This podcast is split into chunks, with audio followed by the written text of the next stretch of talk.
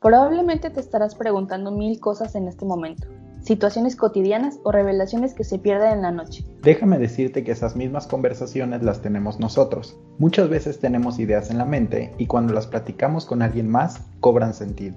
En este lugar no existe el tiempo ni el espacio, solo ideas, metas, sueños, incógnitas, pero sobre todo muchas confesiones que queremos hacerte. Bienvenido a Confesiones a un extraño, el podcast existencial que necesitabas escuchar.